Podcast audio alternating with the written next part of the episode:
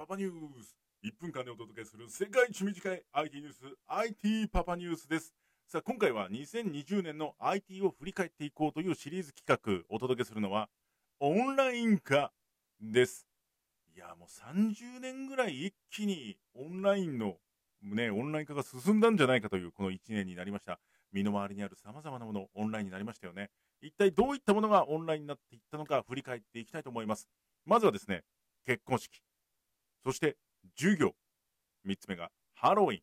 4つ目がコラボ収録となっております。それぞれどんな感じでオンライン化していったのか、おっと時間が来てしまいました。続きは、 Voicy で配信中の IT パパニュースへぜひお越しください。オンライン化してる子はおらいんか？ってね。